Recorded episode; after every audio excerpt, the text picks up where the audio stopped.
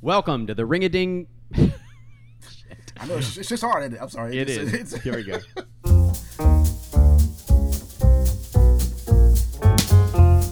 Welcome to the Ring a Ding Ding podcast. My name is Jason Isbell. And my name is Carl Garrison. The Ring a Ding Ding podcast is a conversation between two friends about race, faith, culture, politics, parenting, and whatever the heck else we want to talk about. Carl, man, I'm super proud of us. It's only been one week since our last episode. I think we're getting the hang of this podcast thing. Yeah, I think we're just getting out of house because our wives said go. and if you've liked the first two episodes so far, give us a like and subscribe. It really helps the podcast get out into other people's ears. Today, we're continuing from our conversation last week and looking at chapter five from Robin DiAngelo's book called Nice Racism. We thought it was important to come back to this, even though we spent an hour on it last week, because number one, the conversations we need to have on race could go on for weeks and months, if not years and decades. But number two, Robin DiAngelo's book, especially in this chapter five, which is titled The Moves of White Progressives, is, is a good way to analyze some of the experiences that people of color have and also the ways white people put up boundaries to shield themselves from the accusation of needing to examine their own racial ideas, racial stereotypes, or their own racism. Another way, and the title for this episode that I title it, another way to retitle um, Robin DiAngelo's chapter from the moves of white progressives uh, is to say, but my friend is black. Or I could say, but my friend is white and justified as well on the other side. But we'll we'll get there. We'll get there. so let's step back for a second. And um, I think in this, the third episode of the Ring a Ding Ding podcast, and we've been talking about race, and um, we've been using the word racism and progressive a lot. I think it would be good to, for us to reset the table and define racism. What Carl and I are talking about when we say racism. Well, racism. I, I love Beverly Tatum. She she's the author of Why Are All the Black Kids Sitting Together in the Cafeteria, and she defines racism this way, and I really really applaud it. Racism is a system of, of advantage based on race. Now, this definition of racism is useful because it allows us to see that racism, like other forms of oppression, is not only a personal ideology based on racial prejudice, but a system involving cultural messages and institutional policies and practices, as well as beliefs and actions of individuals. And she goes on to write hateful behavior is hateful behavior, no matter who does it. When I'm asked, can people of color be racist? Mm, the answer depends on your definition of racism. If one defines racism as racial prejudice, then the answer is yes.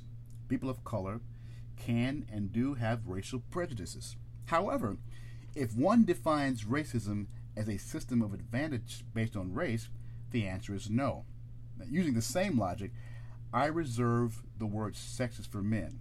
Though women can and do have gender based prejudices, only men sys- systemically benefit from sexism. Another way to say this to help with the distinction between racism and prejudice is racism is prejudice with power. And by the way, uh, she kind of she sort of parrots some of the things Ibram X. Kendi says about how to define racism and power as well. So, or I get, or you can one can say that he got this def, his definition from his books and his work from her. I only interacted with this definition of racism in about 2015. So Oh. it's not like it's been something that's been part of my vocabulary. I learned the definition of racism as a system of advantage based on race in my second year of seminary, getting my master's degree, and it's because of this book. So. Wow. Welcome to the party. Well, I well, Glad to that's a have great, you. I was in my 40s, Carl. I was in my 40s before just even having my notion of racism challenged, just how I define that. So, This definition of racism, whenever Carl and I are talking about racism, is the one that we go with a system of advantage based on race. Yes, people of color can be prejudiced, they can hold prejudiced views of other people, but they can't be racist. Racism is prejudice with power. And having that power codified by law and that's sort of uh, you know that's really crucial. I mean, I, you know, and one way that has helped me to look at white supremacy and how it affects not only people of color but, but white people as well is in my own sexism. You know, it, um, to this day, we're 2021. Women make less than um, than men on the dollar. But you know something? Nobody gives a rat's behind anymore. Mm-hmm. It's so normative, you know. About and also what, what yeah, the black women make less than white women as well. So we're gonna, you know, it's a whole, whole other thing there. But but you know, but that that's codified by law, right? I mean, you know, uh, so you know, we uh, that's a whole other discussion. Hopefully, but we'll but you're right. I mean, and and Tatum is smart to say, uh, you know, it's the same as sexism. You know, men are sexist. Women have gender-based prejudices. Women because men control the levers of power, and their sexism can keep women from achieving levels of success in, in business, in religion, in um, social I- environments. Well, it's very important to note also, just briefly, that with every sort of uh, cultural advancement with race and, and with uh, gender, who pulled the levels of power? It wasn't like we say, look at Jackie Robinson, he is so good, he should be in the majors. You know, white men decided he should be in the majors. Look at women's suffrage. You know, Robert DiAngelo says, outside of a bloody revolution, men said, okay, we should uh, grant women the right to, vote. I mean, it wasn't women, you know. So that gives you an, an, idea of how that power is codified through law, and it's usually at the hands of white men. Let, let me know what you think about this. I, I when I think of the uh, the the content that um, Robin DiAngelo is putting out and that we're discussing, I tend to think of progressivism as an idea based on the progress of advancement in things like science, technology, economic development, social organization, the things that improve the human condition. And it's part of that, you know, the movement of the Enlightenment in the, you know, 1800s that we are advancing to somewhere better tomorrow than where we are today. And I don't care if you vote for a Republican or a Democrat. Everybody, uh, everybody has that sense. We, we are in a technological age in which we believe that tomorrow is going to be more advanced and therefore better than today. And so when Robin DiAngelo uses the word progressive, I'm embracing that terminology and that idea that in some way or another, even if you're really conservative, even if you've never voted for a Democrat before in your entire life, and you would be loath to even call yourself a progressive, she is talking to you. Hmm. I'm not. I, I'm, I see the point there, but I'm not. I don't don't know if I fully agree. I think. Um, I think there is a perception of what a progressive is, so therefore it's a car- people accept the caricature of progressive, so then they react against that. And I think um, so when they hear her, I think progressives say, "Oh, you know," then it becomes a litmus test of how progressive are you. So when you have all those those kind of definitions, then it kind of to me dilutes the mix, if you will. Um, Ooh, that's fair. That's a that's a fair critique. That's fair enough. Yeah, for sure. So today, as we said, we're took, looking at chapter five, and chapter five, the title is. Um, her best chapter, by the way. I think I, I've, I said first it was three, then it was four. I mean, the whole book is great. The book is very informative, but I think this chapter, "The Moves of White Progressive," it's so informative for me as a black person. I have to say that because I guess sometimes when you read Absolutely. books like this, like Tim Wise, and you read these pe- books by white um, white anti-racist thinkers, one thinks, "Oh, this is nothing for black people," but I, I tend to disagree. This is uh, this is totally for me as well. You know why? Because I said so. Because I made it for me. You know, I, I chose mm-hmm. to sort of mm-hmm. uh, you know redefine the, the, the, lens in which I look at it and learn. So anyway, I because I, I, I there's part of her criticism is people who criticize her said, "Oh, this is centering whiteness," and, and maybe she is, maybe she isn't. Um, but for me, I'm learning as well. I mean, things that I, I, I have no, but I just it's important for me to respand, to, to rehash and expand some of my knowledge base. Yeah, absolutely. So in this uh, again, uh, in this chapter, we're going to first deal with what she means because I'm sure some people are listening to this is like, what do you mean the moves by white progressives? and, and dance moves? What do you mean? dance what, moves? What, yeah, doing a robot? what are you doing? Doing a bump? What do you mean moves? moves on the court crossover? Come on, man. Well, one of the things, and this is a new concept for me. Again, I want to want to reiterate, reiterate that this is one of the most challenging and difficult books I've read on race because. And I have can, to ask you why, Jason? Why? I told why? you. I told I you last hear, I week. Hear, I want to hear it again. I want to hear it again and again and again and again and again. This is this is yeah, my revenge. No. Because I'll tell you why. Because she is asking me to look at me.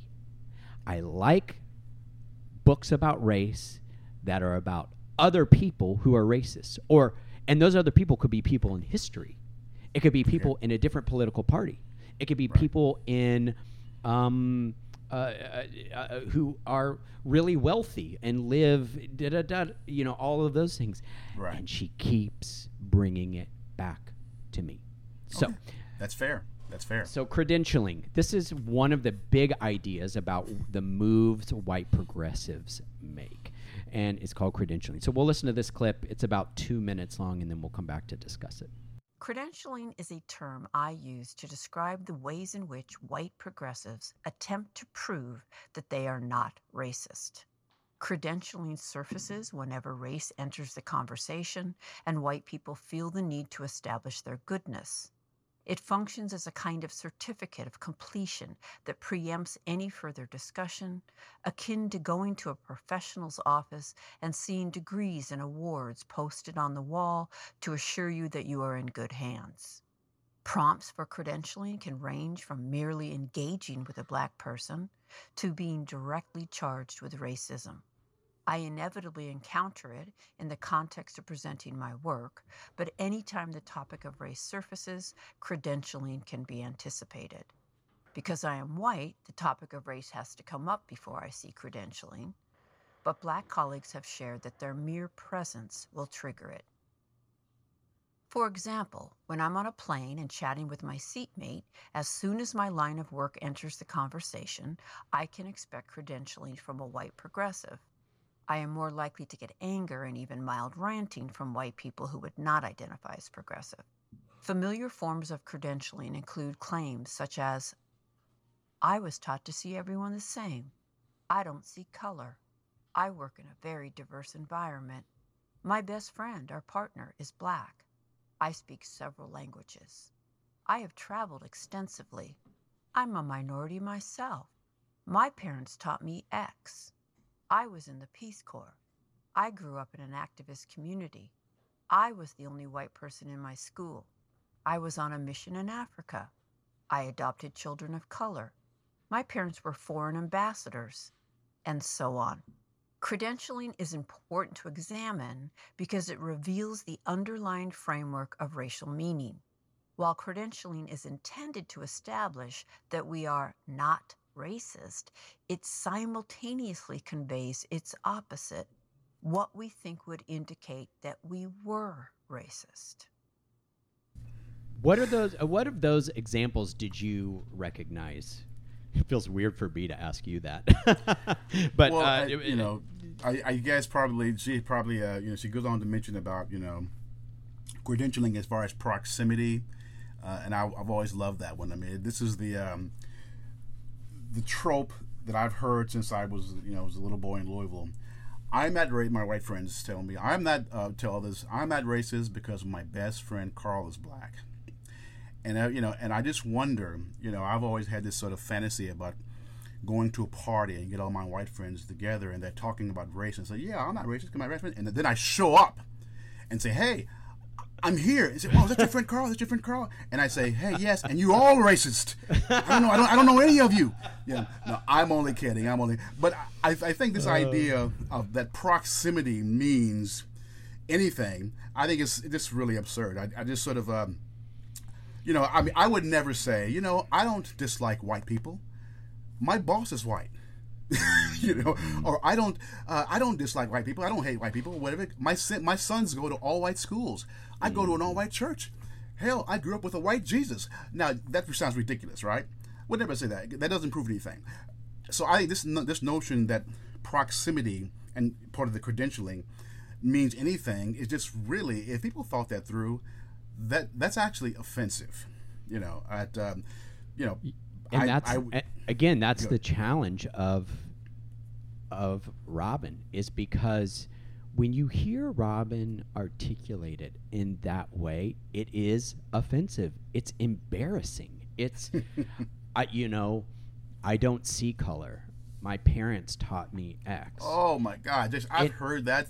Oh my, I've had, I've had friends, loved ones say, "Carl, when I see you, you know, I don't see color. I don't see you just a person to me." I'm like, "Oh, really? Well, I funny. I see myself as a black person, so I guess you don't see me. No, no, you're not." That and somehow that discussion and people, uh, people mean, and this is it's a language, it's an empowerment, empowerment, empower, and poverty of language. People Yeah. mean to be loving and, and helpful, and I get all that. But when people say that to me, I think it's sort of um, what it communicates to me is there is more concern for a perception than reality. You know, Yes. and it's, and it's because I've, I've heard loved ones in the church here say, "Oh, man, I, I just you know what, I, just, I don't see I race as if it's a bad thing, right?" Well, I think that it, the, it the is uh, uh, statement uh, you're negative. Oh, you, Carl, don't bring this race. So when you say that, you bring in people have said they've brought in this negative image of like, oh my God, you black. I don't see black. Like black is like a like a like an evil thing. You know, Mm-hmm. that's what people are saying to me. When I don't I don't see your I don't see who you are. I don't see your blackness. I don't see your race or whatever. I know race is a social construct, but it has real real life impact in, in the real world. So when people say that they don't they don't see race with me, they don't see me because they if they saw me as a black person, that means I'm bad. That's what it communicates to the me. The thing that jumps out at me in any of those statements is that I have a black friend. I don't see color. I don't identify as a progressive. My parents. And the center of the justification is always the individual, the white Right. person. And it's it's it's because we've trained ourselves explicitly and and implicitly to do that because we've taken one clip from Martin Luther King's speech at one moment in time and extrapolated that to be the gold standard for how we deal with racial issues. That is, judging people individually on the content of their character, not the color of their skin. And for so many people, uh, sorry, for so many white people, discussing race is so uncomfortable and it's so guilt inducing or whatever that the out of saying, I don't see color, is our way of not having to release the pressure valve of the hurt and the pain and the struggle and the daily indignities that people of color experience when they're in predominantly white spaces. Right. Well, you know, and again, it's that's the norm. You know, I mean, I'm in a lot of predominantly white spaces, and and I've said that to people, and people say, "Well, Carl, yes, that's your choice. You can have your your children go to, to you know to schools that are predominantly black, but you choose to be." And and when it's reduced to that kind of argument, then all is lost. But I will say with with, with the with the uh, the I have a dream, the content of the character, and the whole thing. What's hidden behind that? What's um what's implicit is the data on every reasonable kind of data point people of color, you know, life expectancy, you know, health concerns, uh, uh, income, you know, they all rank probably below uh, white people. So when you say this idea, it's not not about the race, and nothing to do with the race. It's about the concept of the character. So you're saying that your character is such that it will causes you to have all these health disparities, this, this these income discrepancies, and that's what is being communicated by this. It's only if I look at the person, the character with them, and, and this is why I think people don't really think through uh, racial lit- literacy, and which is good. I think right now we we we're gaining some racial literacy because people. I just I feel you know, and I'm I'm learning as a black person. I'm you know I'm I have the story what- whatever. I am learning racial literacy to apply to myself because again, it's uh, it's these things are very nuanced. As we said earlier, progressive, considered all these things. There are very nuanced. People people feel differently at different points of time. You know, I am totally aware of how I am perceived historically uh, by by people of color and particularly people who are white. So Now, does that kind of a perception uh, translate into into behavior and, and aspirations? I don't think so. But then, it, but it could. You know, it could. I mean, I I you know, I'm always afraid. So I'm not afraid, but I'm aware of of white solidarity sometimes uh, affecting me and my family. Uh, you know, at a disadvantage. I mean, I just um, you know, if and I and I know my black boys, my black sons, you know, out on the street, they're perceived older, stronger, fat. They're you know, uh, you know. So those all those things uh, work in concert to produce a narrative, and that narrative has psychological consequences as well. And it um, and I cannot say that I am not I am not unaffected by those things. So those things could determine for me some outcomes. And you know, I'm, I'm, I'm sure they, they probably could, and they, and probably have. I know historically, you know, like I said last week, Ken uh, Ken Kendi says, uh, internalized pathologies for people of color is the real black on black crime. And I know for me, you know, some things I say, well, I'm not very good at that. I can't do, I can't do that. I can't do that. I can't do that. I've taken cues from culture, perceptions of me, and my own uh, desire to sort of push myself. I'm, and I'm thinking sometimes, why push my for what? For what? I'm thinking, and I follow. Why do I say that? Like I stutter, I talk fast. I'm like, why do I? You know, I could, but I don't when I act as more for the most part. I say, why is that? Well, because I think, hey, you know, sometimes maybe I think Carl, cool Carl, is just stuttering inarticulate because that's how I perceive people see me. You know, I don't know. Maybe that's my own internalized pathology. Maybe so, maybe not. But I cannot say that I am not. I am not unaffected by my perceptions of his my of the of the, of the history that has been allowed among people of color. Of course, you know, again, people say that's all in your head, Carl. I don't, you know, I get all that. People, yeah, Carl, you can rah rah, you can do it. It's okay, Charlie Brown. I've heard, you know, whenever I say that among my, my white friends, they say, "Oh no, Carl, no, don't say that about yourself. No, come on, you can do it. You can do it, Charlie Brown. You know, I don't." Now, and I'm like, shove it. I don't, you know, take take this football and shut it. I don't want to hear it right now. Just listen to me. And It's a good don't, you know, example. Yeah, just listen, right? Just listen. It's hard. It's It- hard though. It's, hard. funny It's hard. because uh, because I've known you so long and we've had these conversations. I don't I don't think that, but I think five years ago I'd have been like, "No, Carl, you're great." You know, the, the same thing. Eh, you rah know, rah rah rah rah rah. You can do it, man. you know, one thing that you mentioned, uh, the perception of your boys and uh, black boys and black girls, as it, uh, it just in general. I've been a children and student minister for over 20 years. If there was, I think, I think this is true. It feels like a hyperbolic statement, but I I feel like making it on uh, right now. If I could change one racial attitude amongst white people, if I could reach in and have a magic switch, it would be that a seven year old black boy, regardless of how tall he is, how strong he is, how athletic he is, how smart he is, is still only seven years old. If a 12 year old black girl, no matter how developed she is, athletic she is, um, um, smart she is, is still only 12 years old. And in our schools, on our sports teams, in our families, if we could come to the idea that being seven, regardless of what your body looks like on the outside, or the words that come out of your mouth, or the look or side eye that you get, you're seven years old. You're 11 years old. You're 15 years old. This is the. This is the. I mean, now we're. This is the problem with Trayvon Martin and that whole situation. The number one thing that they had to do to to to is to is to portray him not as a 16 year old boy. Well, same with Emmett Till. Emmett Till, you know, uh, 14, You know, yeah. uh, you know, he uh, you know, uh, uh, supposedly whispered at, whispered at the sister, you know, at the, at the white woman, and she told her brother, which she later recanted, by the way. So he was killed for nothing. She's still alive. And, uh, no, she passed away. She passed away. Oh, she passed away. I'm she sorry. passed away. Yeah, so she passed. She passed away, and she passed on her deathbed. She said, "No, I, you know, he never did. He never was to do." But you know, so the people he was viewed as a man.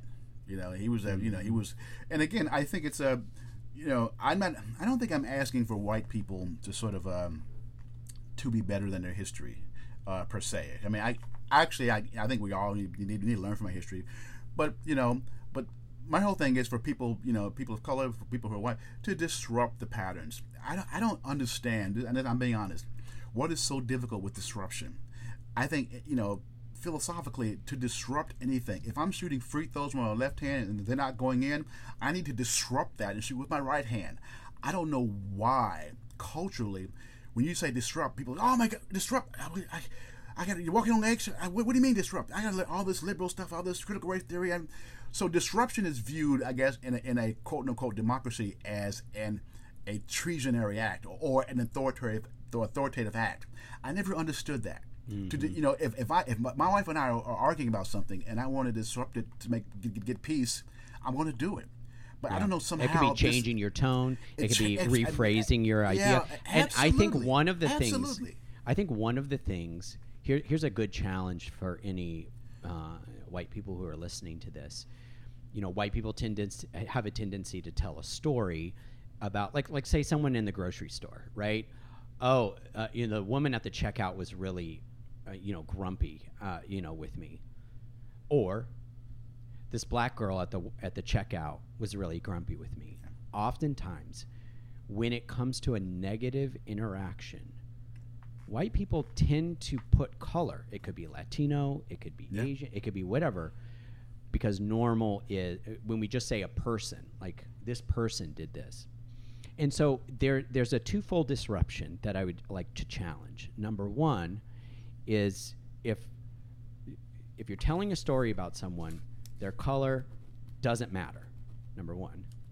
And so you can leave that out of the story. And yet at the same time, challenge yourself to see color.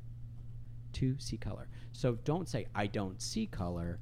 It, these are two seemingly comp- competitive ideas but they're actually not because one is about raising your vision and your awareness to the circumstances surrounding you, and the other one is removing a kind of value judgment of an interaction with color as being one of the aspects of that interaction.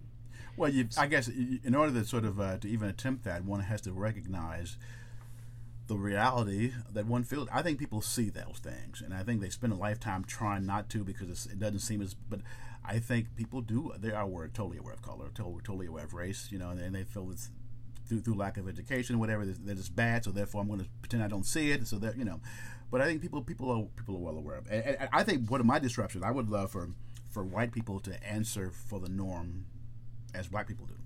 You know, I would like if you know if, if I say, "Hey, Jason, so tell me, just so you're a white guy. Now, why do white people do this when they go to the you know?" Now mm-hmm. that sounds like, oh my god. But if you said, "Carl, what's the black perspective?" And I would say, you know what, what I would do? No, I would, oh well, here, here, here you go. Because I know sometimes it's. Now, I'll be honest with you. When I've been in situations that Carl, could we want we ask you to come in? Because we want to get we want to hear some of from you know from the black perspective. When I, I've taken it. Oh well, for sure thing, buddy. And I'll and I'll, I'll play my magic Negro. Sure thing. Well, here's the black perspective. But I would never say that to a white person. Yeah. I'm not conditioned to. I, I, would never say, hey, because I don't say, hey, Jason. So now you, you're a white guy. So what's up with Donald Trump, man? Why is that? What's yes. with him? I would yes. never say that. But you, but you know, that's a. Anyway, well, that I, leads. I, great that that leads perfectly into our next clip where Robin DiAngelo talks about how uncomfortable it is, particularly for white progressives, to have um, affinity groups. Well, she challenges that notion, and you can see really quickly how uncomfortable white people can get when you start suggesting, let's meet together and then divide off into affinity groups. Here's what she says. There is a common exercise in anti racist work in which participants meet in affinity groups, also known as caucusing, based on their shared racial identity. White people meet together, black people meet together, Asian heritage people meet together, multiracial people meet together, and so on. These groups provide an opportunity to address issues that are specific to that group, and participants can do so without the pressure of being heard by members of other groups. For example, white people can talk about dynamics such as internalized superiority, implicit bias, guilt, confusion, resentment, and so on without causing hurt to racialized people. And racialized people can talk about very sensitive issues and express emotions related to their marginalization without risking retaliation from white people in the room. While the ultimate goal of anti racist work is to bridge racial divides, many white people do not have the skills to engage in cross racial work without causing further harm. Using affinity groups, strong white facilitators can work with white people to identify and address these behaviors before coming back together in mixed race conversations so that mixed race dialogues might be more constructive and less harmful. They are simply one tool among many others. I have been leading white affinity groups for years, and there is a consistent pattern that emerges as soon as it is announced that we will be separating by racial group for a brief period of time, typically 60 to 90 minutes. White people panic. So I wonder, Jason, why do why do you all panic? you all don't believe because I don't know. I, I, but it feels very unsettling. I think it has to do with this notion again, going back to that what racism racism looks like. And now we're going to get a little deeper. Is is spaces explicitly designed to be explicitly articulated as being white when we walk around in neighborhoods that are predominantly white, when we're at a restaurant that is predominantly white, when we're in a church that is predominantly white, as long as nobody says, this is a white church, this is a white restaurant, this is a white city, then we're okay with it. But then when we meet in these groups and we say, okay, we are going to have a white only space it's just that sentence there, right there, that causes just absolute freak out. Now, we could have even a meeting to talk about racism, and only white people will show up and we'll talk about it. But the moment said moment someone would say, well, as a white group talking about racism, boy, oh, it makes me uncomfortable just even saying that. Well, well, well let's equal time. Let's be let's be historically fair and historically honest. When some, I'm assuming, and I'm, I'm being I'm being grossly. I think we we we both are. We're being grossly general, and uh, we don't mean, That's to right. offend, offend anybody. So, so you have to take it with a grain of salt. But I would assume that when white people say white spaces and white, you know, group, we, but by naming the whiteness, it culturally sounds like white nationalism. That's right right? So it Absolutely. sounds like okay. It sounds like oh, what, white, white period, white, whites only, white citizens council historically in, in the Jim Crow area. You know, with the uh, uh, Governor Maddox had this white citizens council, white, uh, white economic council. So so now people say, well, that's like you say affinity groups. They're the same thing. No, they're not, but they sound like it historically with historical ears. So I, I, I do understand some of the apprehension because it looks like, you know, people have white affinity. I'm actually for them. I think they're, they're helpful. Uh, I think they, they're really, they're naming but for some, it sounds like, wow, man, we've we've we've jumped back 50 years.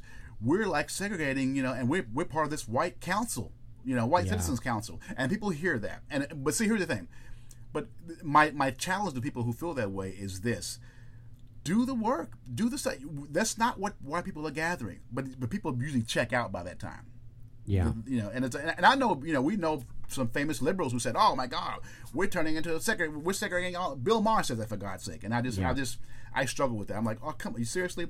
And without even knowing the history, but um, and I think but, it's one of the things. You know how people uh, uh, in in some cer- certain circles been using the term like the woke mob and all this other kind of things, and and I think in one way, you know, Robin DiAngelo is kind of saying actually the wokeism amongst white progressives is not as woke as you think it is, because there are, are, these spaces in which you continue to want assert a kind of dominance and privilege, including racialized spaces where you're talking about racism. Because if the black people go away, how will they not? T- how will I be able to be taught by them about racism?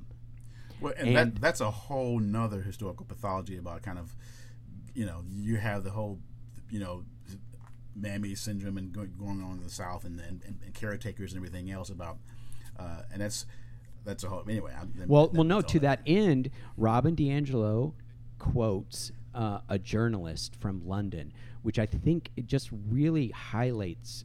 Uh, this this is a quote I think white people really need to hear, and I hope it expands our capacity for empathy and why it is important in the right in the at the right time and and uh, facilitated by the right people to have these white affinity spaces. It's not white affinity. It, it, it's white anti-racism spaces. And uh, th- this is uh, the quote she pulls. The underlying message to BIPOC people is that we understand racism better than they do, and they are overreacting.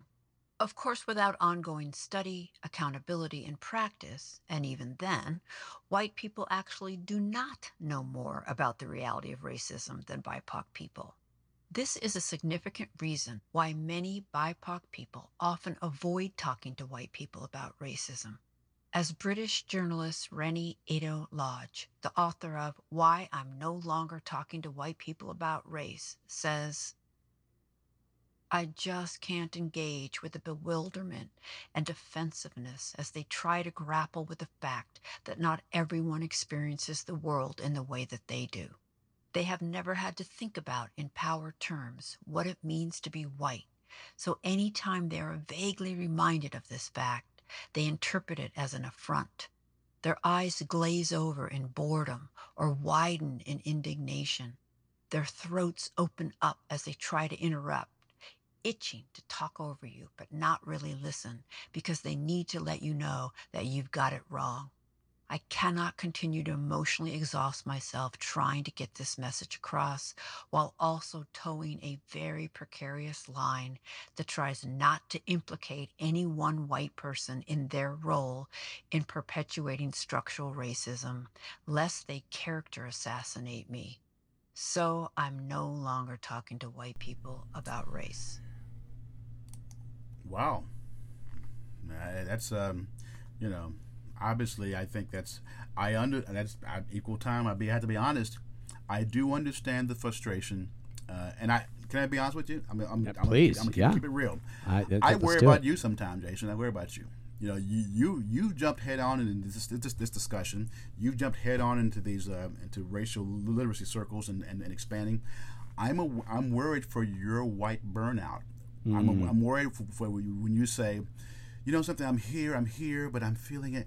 And when you get enforcement that is negative, reinforcement that's negative from, from people of color, you may say, oh, you know, I've tried. I try to do that, and. I'm out of here. Or, or you may say, there's nothing I can do. I'm out of here. Or you can say, or you may say this, you know, something. I, I looked at both sides, and my privilege is worth maintaining and, and, and worth codifying. I'm going to do that. So I, I I'm I am concerned. I, I, I got to be honest with you. You know, sort of uh, like for me, my exhaustion. Here's the thing. And this sounds kind of like you got to hear this the right way. I'm not doing a, a Charlie Brown pity party, but my exhaustion has historically been codified as normative. Mm-hmm. So I have to mm. navigate some of those spaces. So therefore, I you know do that with with a I navigate racialized spaces just by showing up. So I'm I'm a little more used to the exhaustion you yeah. know what I'm saying? So I'm like, oh, I'm like, okay, this is you know when I say when I get into a situation where there's some racial tension, I'm thinking, okay, well, this is you know what that's called for me? That's called Monday and Tuesday, and Wednesday and Thursday and Friday, right? Well, and Saturday and Sunday. So that's that's not called a special day for me. Prior to Ooh, reading this, prior to reading this book or listening to Robin, my instinct would have been like, don't worry about me. I'm okay. You know, it's you're the one who has to deal with this all the time. The Monday, Tuesday, Wednesday, Thursday but she forces me to be honest with myself. And Carl, your worry and concern is valid because I do have an exit I can walk out at any time. I can easily surround myself with spaces and people for whom they would never bring this up. And being cognizant of that and being uh, the only thing that I think really helps me, or at least I hope is a hedge, is that as a Christian, as a Christ follower, I have really embraced the idea that it's not my righteousness and my good works that save me, but rather it's continuing to remain humble and fully embrace the idea that I cannot do anything good or worthwhile on my own. That I'm too flawed and failed as a as a human being to think that I've got it all. Or and, and so I don't know I, I don't know if that means anything I don't know how that Well, well I, I. I, I have to I have to applaud you, man. That's that's very that's very candid and that's very hard to say, and I really applaud your honesty. And because you know, right now I've known you for over twenty years, but but racially, I could say, I could jump up and down. What do you what? Mm-hmm. I mean, you, yeah, you can you can you can walk out of here, but I can't. Blah blah blah blah blah. And that's why sometimes people don't want to be that candid because they feel as though they may get get raked across the coals for yeah in comparison to their bl- black brother or sister or a person of color. But I, but I, again, I, I actually, that is um, part of the discussion. And again, your like uh, this is one thing I love. Keek says it's, um, you know, our victories are wound up in each other.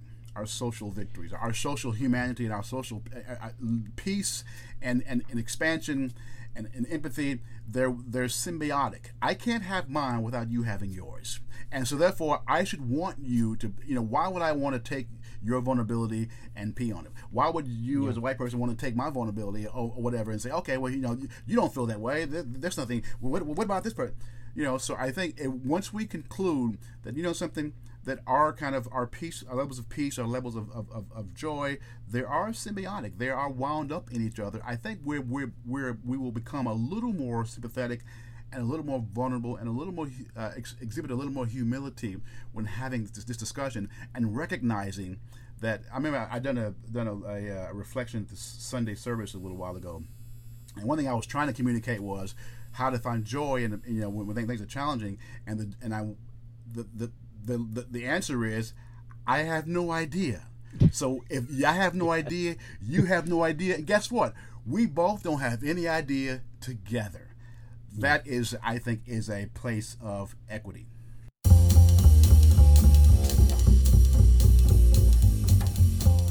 All right, Carl, we've come to the time where we uh, ring the bell and we uh, share what we've been reading, listening to, thinking about this week, and it might be of interest to other people out there. So, what have you got? Well, you go first. Ooh, Ooh. I went first last time. Yeah.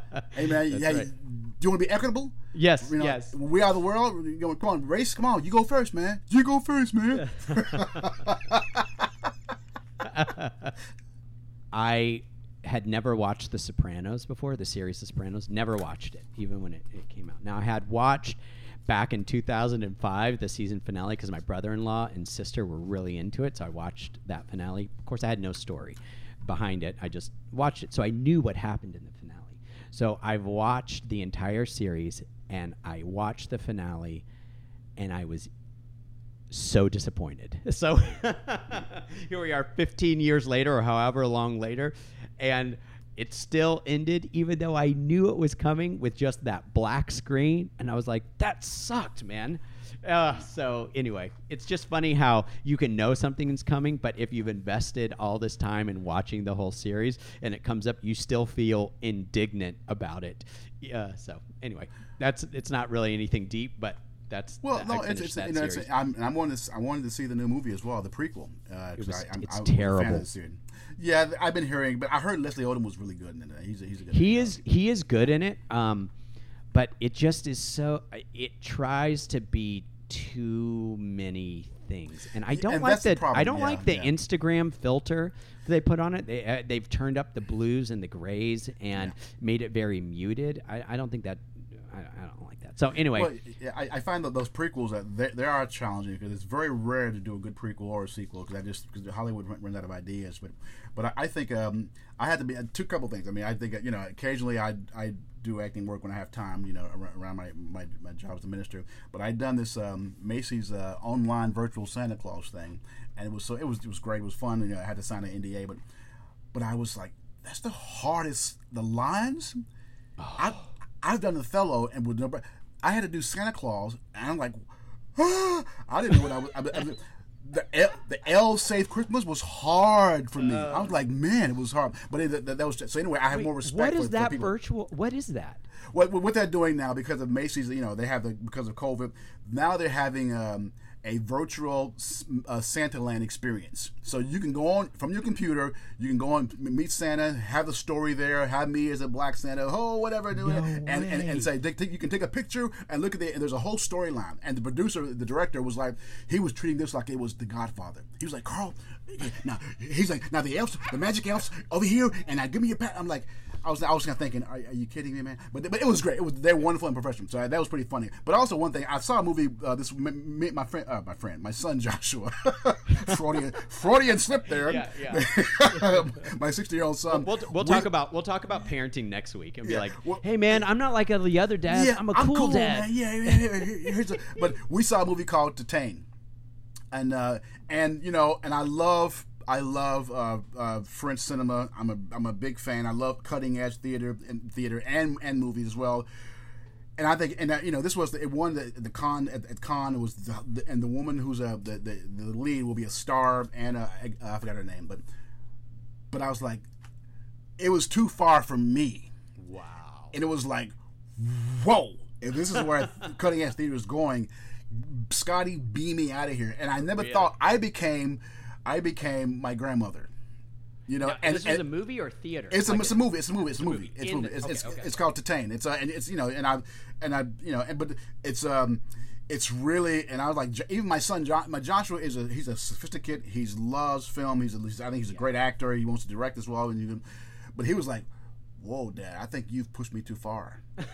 he told me that. So and, I'm and were you okay, like, "Do not tell your mom we went." I, that's exactly what I said. Oh, I, I, I, said, "Hey, Joshua, let's just tell let's just tell Mama, you know, they was kind of you know that we didn't like it. That's all we gotta say." so, so, and I, I, guess it worked. I guess our lying helped because she hadn't got on me about it yet. So whatever. Well, and what's great about is that this podcast is already way too long. That there's no yeah. way our wives are going to listen to it. Yeah, anyway, yeah, so yeah, it's all good. Yeah. It's all safe. I, I told my wife, "I'm doing a podcast." She would, "What?" Podcast. She said, "Why? What for?" yeah, I know. Hey, well, thank you everyone for coming along with us on this journey, and uh, we'll be back next week. Remember, if you liked the podcast, uh, it'd be great if you subscribed. Or anyway, thank you so much for listening. Ring a ding ding.